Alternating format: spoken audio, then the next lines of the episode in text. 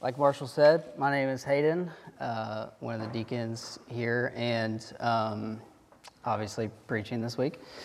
And we are beginning um, a series that Marshall mentioned last week on Advent um, called The Mothers of Jesus. Essentially, taking the genealogy in Matthew chapter 1 and tracing um, the line of women that um, uh, quite literally moved history toward the first coming of Jesus. And that's what uh, Advent means it's a season of both um, looking and longing. We look back to Jesus' first coming, his incarnation, uh, but we also long for um, his second coming. And as we look back uh, at this genealogy, the first woman we see in it is Tamar, whose story, um, give it up for Tamar, um, whose story we find in Genesis 38, a, a very dark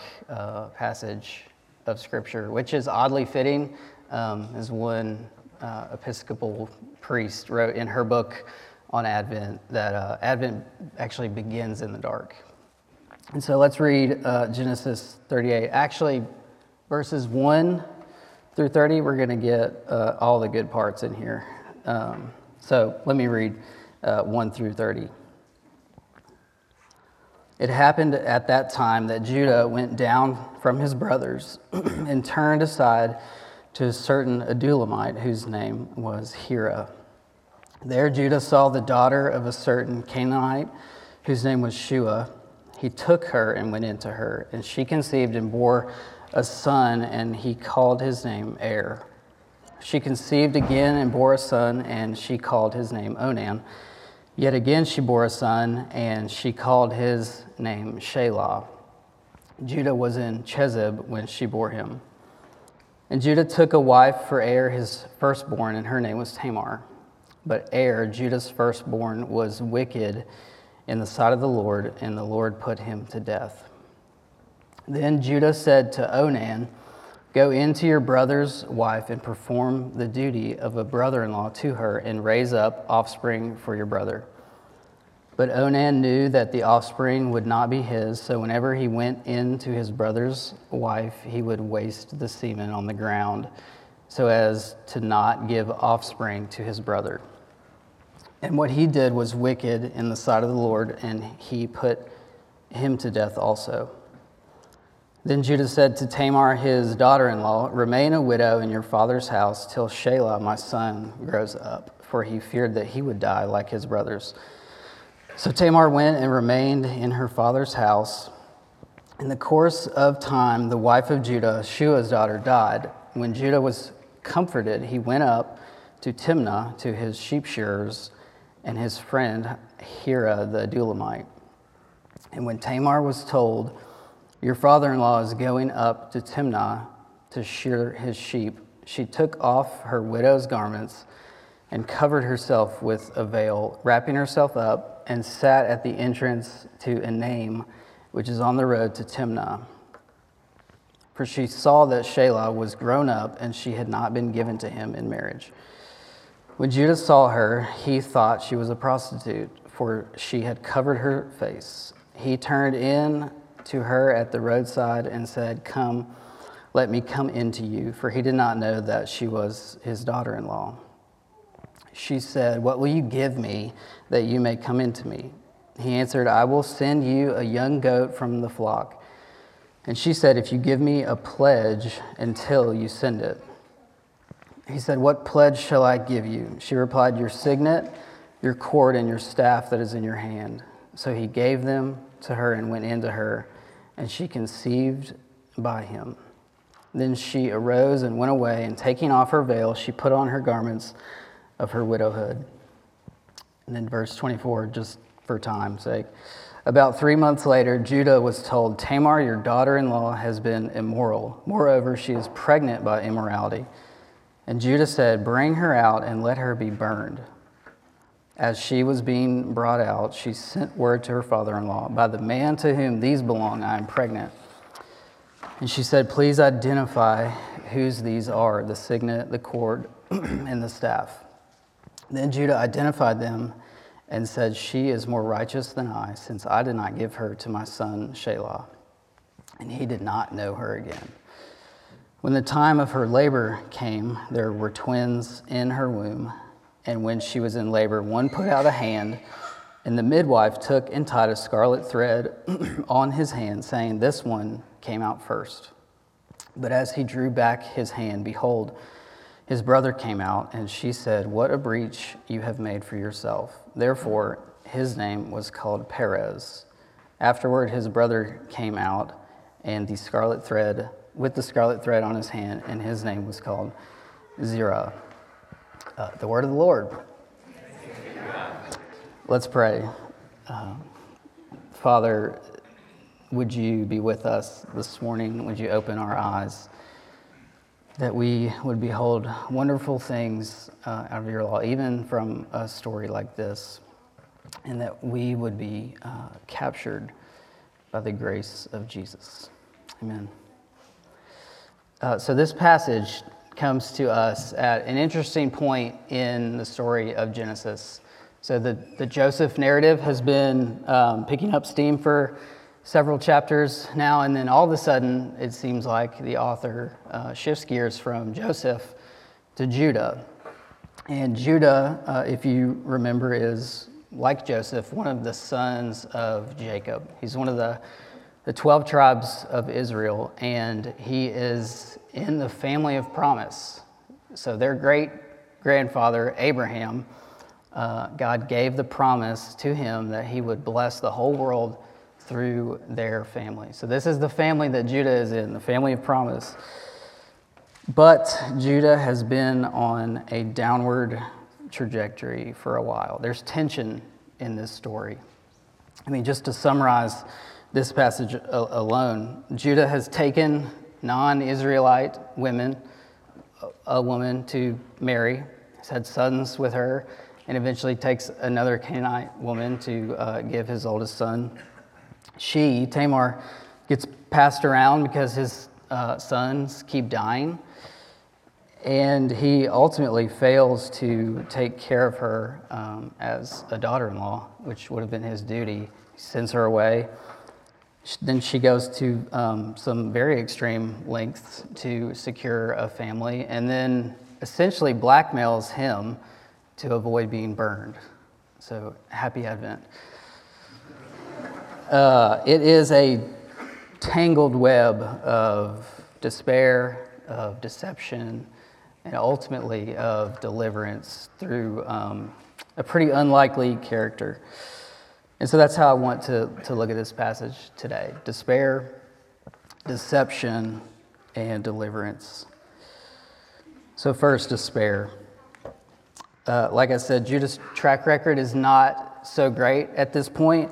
He's actually the one that convinced his brothers to sell Joseph into Egypt.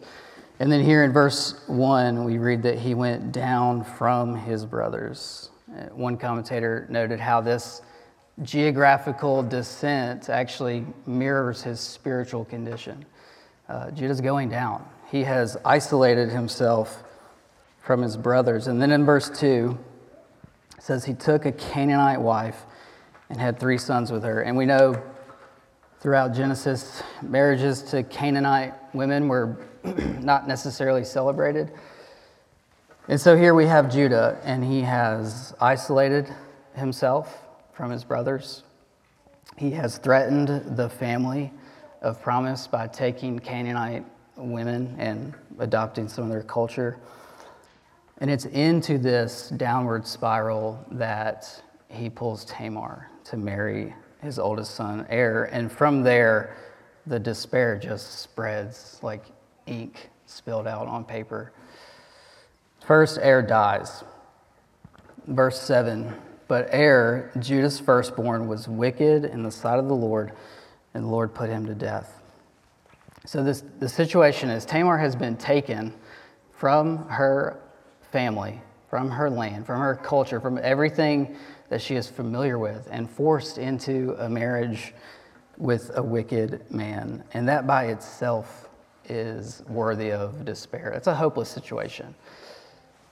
But then he dies. And we can read that, especially knowing of his wickedness, and think, uh, good, good for Tamar. She is free from this monster. Uh, but her husband died. She's a widow and she's childless. And to be a widow in the ancient Near East and to be a childless widow was to be utterly destitute and to be considered a failure. So this is despair. She has nothing. In the eyes of her culture, she is nothing. Her future, her sense of identity, her safety, really, all depends on a practice of the day called levirate marriage, which we see play out in verse 8. Essentially, levirate marriage said that a brother should, uh, it was his duty to take his brother's, a deceased brother's wife, have a son with her, and that son would receive the inheritance of the deceased brother. And that served a couple purposes. One, it obviously honored and carried on the deceased brother's name, but it also protected the woman. And this is so important, I think, for us as modern readers of the Bible to hear. This was a, a system put into place to limit the despair of widowhood. And so it's on Onan now, the next brother in line, to step up to carry on his brother's legacy and to protect Tamar. And then Onan abuses her. And I, I do mean abuses. This is a graphic passage of Scripture. The word for his wickedness here is, has the sense of actively doing harm in a way that has ripple effects in all kinds of different directions. He is actively abusing the honor of his deceased brother and actively abusing Tamar by robbing her of, of children and of the quality of life and protection that that, that brought. But he's also actively abusing the promise of God to Abraham that through their offspring, the world was going to be blessed. Onan, in the most graphic and literal sense, is wasting that promise. If uh, you're tracking with me there. Um, so instead of thinking of his brother, instead of thinking of Tamar, instead of thinking of God and his promises, Onan is, is bent in on himself. And the result is that Tamar is reduced to what she can offer him uh, physically. And just in case we were wondering how God feels about that, Onan uh, is struck dead as well. But there is a third brother, Shelah. But before there's even a chance for him to marry Tamar, uh, Judah abandons Tamar. Verse 11 Then Judah said to Tamar, his daughter in law, Remain a widow in your father's house till Shelah, my son, grows up. For he feared that he would die, Shelah, like his brothers. Did you catch it there at the end? He is afraid of Tamar. He thinks um, she's unsafe. She is the reason why all this death is happening. It couldn't possibly be because of my wicked sons. She's unsafe. Do you feel the despair just thickening for Tamar? She's twice widowed, still childless, used, abused, devalued, and now she's the problem. And she's sent away like a dog that has chewed up just one too many pairs of shoes. She was branded a failure. Her widow's garments that she put on would have been like a scarlet letter declaring to the world uh, who she really was unsafe, a failure, dangerous even. And actually, Tamar has a good bit in common with the uh, main character of, of that novel, Scarlet Letter, Hester. Hester had been shunned by her community, uh, forced to wear a literal uh, letter A for the adultery that she had committed. And uh, Nathaniel Hawthorne, the author of that book, described Hester's situation like this He said the scarlet letter was her passport into regions where other women dared not tread. Shame, despair, solitude, these had been her teachers. These were Tamar's teachers, too. Tamar had a PhD in despair. Now, let me ask you what are your teachers, to use Hawthorne's language? What are those things that have authority over you, that instruct how you view the world, how you view yourself? Is it despair, like Tamar? Is it abandonment? Is it isolation, maybe, like Judah? Is it the worth that someone does or doesn't attribute to you? We've been offered better teachers than these. Ones that aren't based on our circumstances, ones that are fixed. God has given us His authoritative word, His instruction, His teaching. Let me encourage you this morning to submit yourself to the divine teacher and let the light of His promises instruct you, even in your darkest despair. And so that's where the story begins in despair. And then it moves to deception. And deception is, is everywhere, on everyone's part. First, Judah deceives Tamar. We see it at the end of verse 14. For she, for she saw that Shelah was grown up, and she had not been given to him in marriage. So Tamar realizes what has happened. She's she's been had. She was at home holding out hope that just maybe Judah would uh, be a man of integrity, a man of his word, and he would really let her marry uh, Shelah. But now it is very clear that Judah had no intention of letting his last living son anywhere near Tamar. And so Tamar takes matters into her own hands. And she plots her own deception in that same verse 14.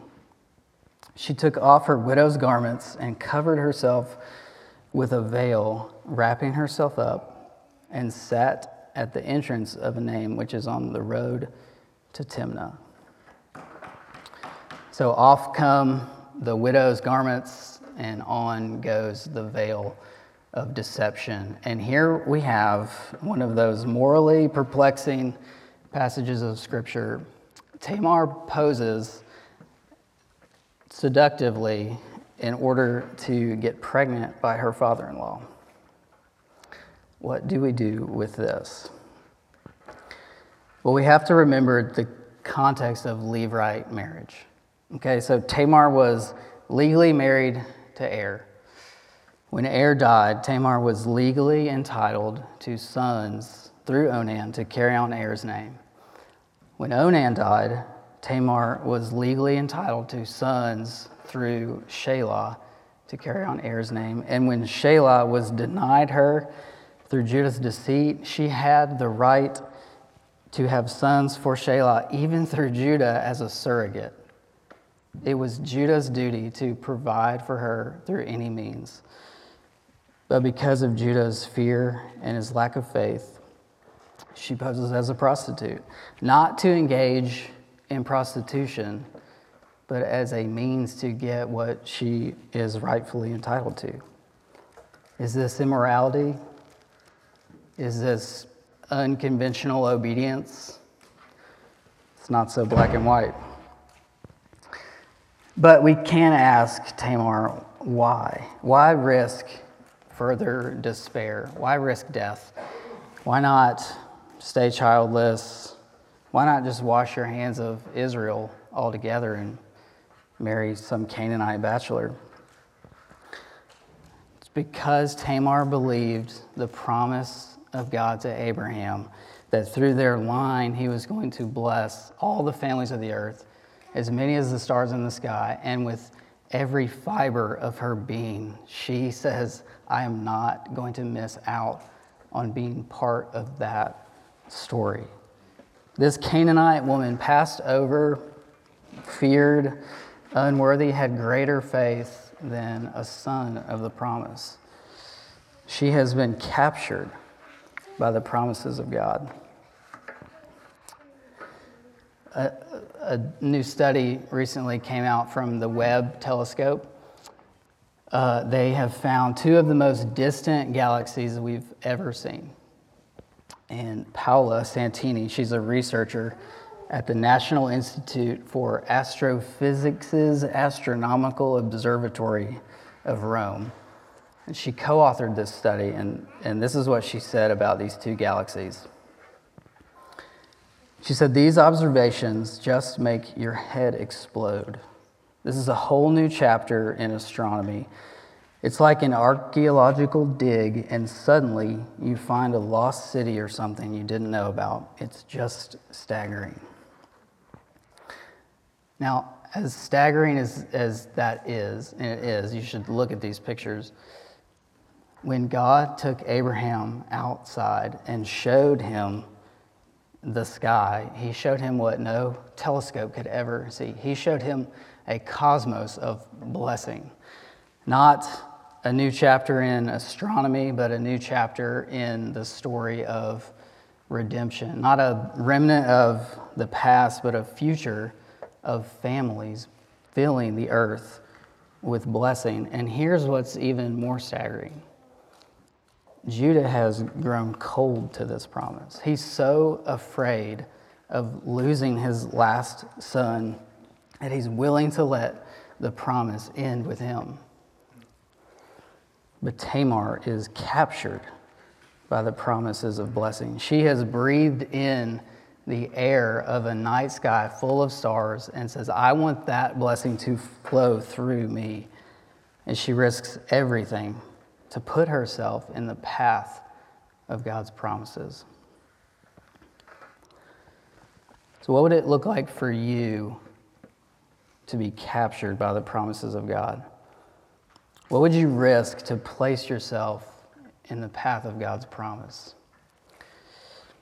Would you risk being inconvenienced in order to make space for the means of grace, worship, scripture, prayer? Would you risk being vulnerable in order to be really, truly, deeply known here at Hope? Maybe you'd risk comfort in order to love your neighbors, that the promise of blessing to the world could flow through you. Through her deception, Tamar risked everything, but it also led to her deliverance. So let's end there with deliverance. Tamar executes her deception pretty flawlessly. She uh, gets pregnant by Judah. She secures his signet and his staff, essentially his driver's license and his credit card. And then she waits. Three months go by. It's a knock at Judah's door. Tamar's pregnant. Immorality. And Judah sees his opportunity to be rid of Tamar for good, and he swells with injustice. And in just two Hebrew words, shows us just how calloused he has become. Bring, burn. But deliverance is worked for Tamar. She's been waiting for this moment. She is ready with the evidence of her innocence, and she says, By the man to whom these things belong, I am pregnant. And then with just one Hebrew word, recognize. And Judah doesn't put up much of a fight. Just as quickly as he had demanded her to be burned, he recants in verse 26. He says, She is more righteous than I since I did not give her to my son Shelah. This is genuine repentance. He admits his offense against Tamar, but he's also admitting his lack of faith, that he didn't trust the promises of God enough to risk his last son. But Tamar has risked everything, and in an instant, she is vindicated. She is delivered from the threat of death, but also delivered from childlessness.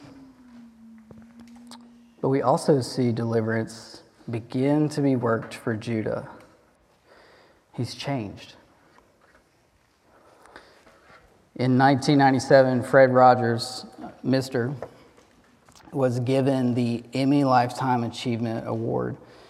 And instead of giving some big speech, he asked everyone there in the audience to take 10 seconds. 10 seconds of silence to think about the people who got them to where they were, the people who he said uh, loved you into being. And then he thanked those people and he walked off the stage. It's a really powerful speech uh, for a lot of reasons, but I think mostly because it reminds us that we are changed by people. God is intent on working deliverance in our lives in all kinds of ways, and He often uses others to loosen our shackles. So, who would that be for you? Whose prayers have changed your life? Whose faith fans yours into flame?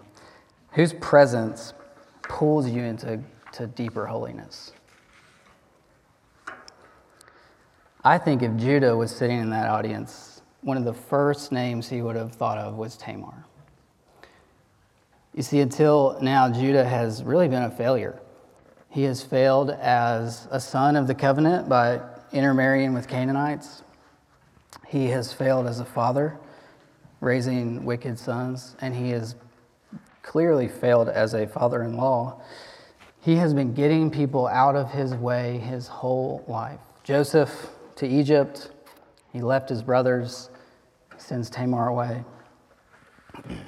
But a shift happens in this passage. Tamar has disrupted him, whether she meant to or not. Her faith detonates, and the shrapnel has pierced Judah's heart, and he begins to change.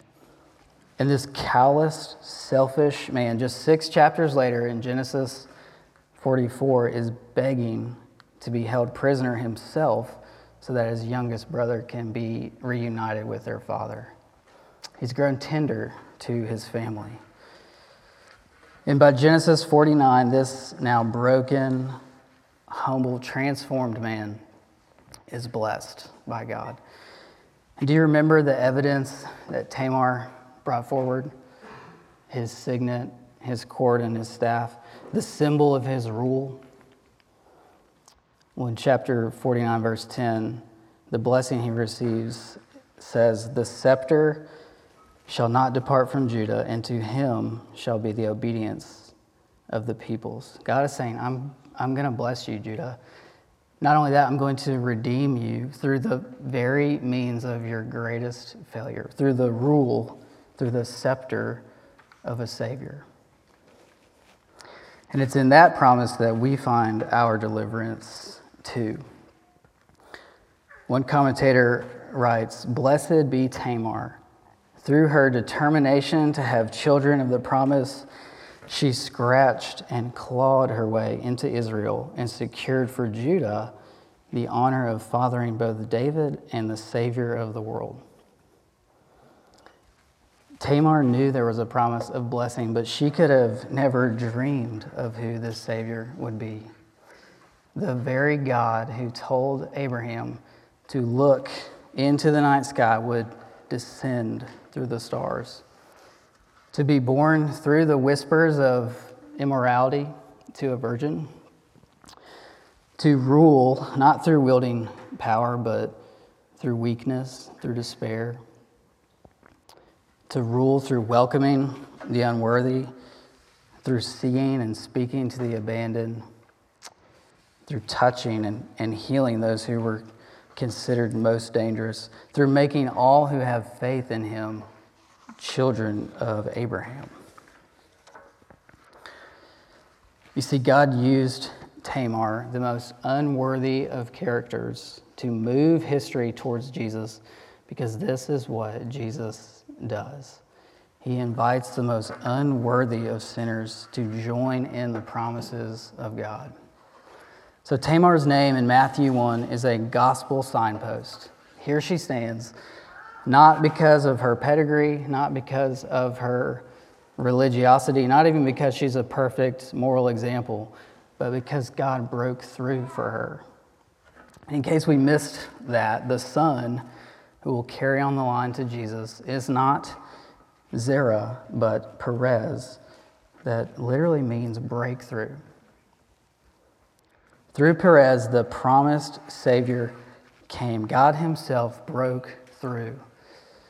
The blessing of Abraham came as a person. This was the only way to bring in the unworthy, the outsiders, into the family of promise. It wouldn't be through your effort, through your morality, through your religiosity, your good name. God had to break through with his son so that we could know him as a Father that we might be brought in as children, children of Abraham, to know the blessing of God. Now, what is that blessing? We say it almost every week. May the Lord bless you and keep you. May he make his face. This is blessing to see the face of God, to live in his presence, and his presence has broken through in the person of Jesus. And through faith in Jesus, we are made righteous in the presence of the Father. He delights over you with a fatherly countenance. This is staggering, but uh, it's not the end of the story. Jesus will break through again. Remember, we're, we're in Advent, we're between breakthroughs. Jesus has broken through for you, He's made the Father known. He has given us His pledge, the signet ring of His Spirit, that if you are in Him, this is the guarantee that He will never leave you. In fact, He is coming again for you to break through again, and we will inherit a new earth ruled by blessing like Justin read earlier, to feast with the King because we will be with our God and we will behold him face to face.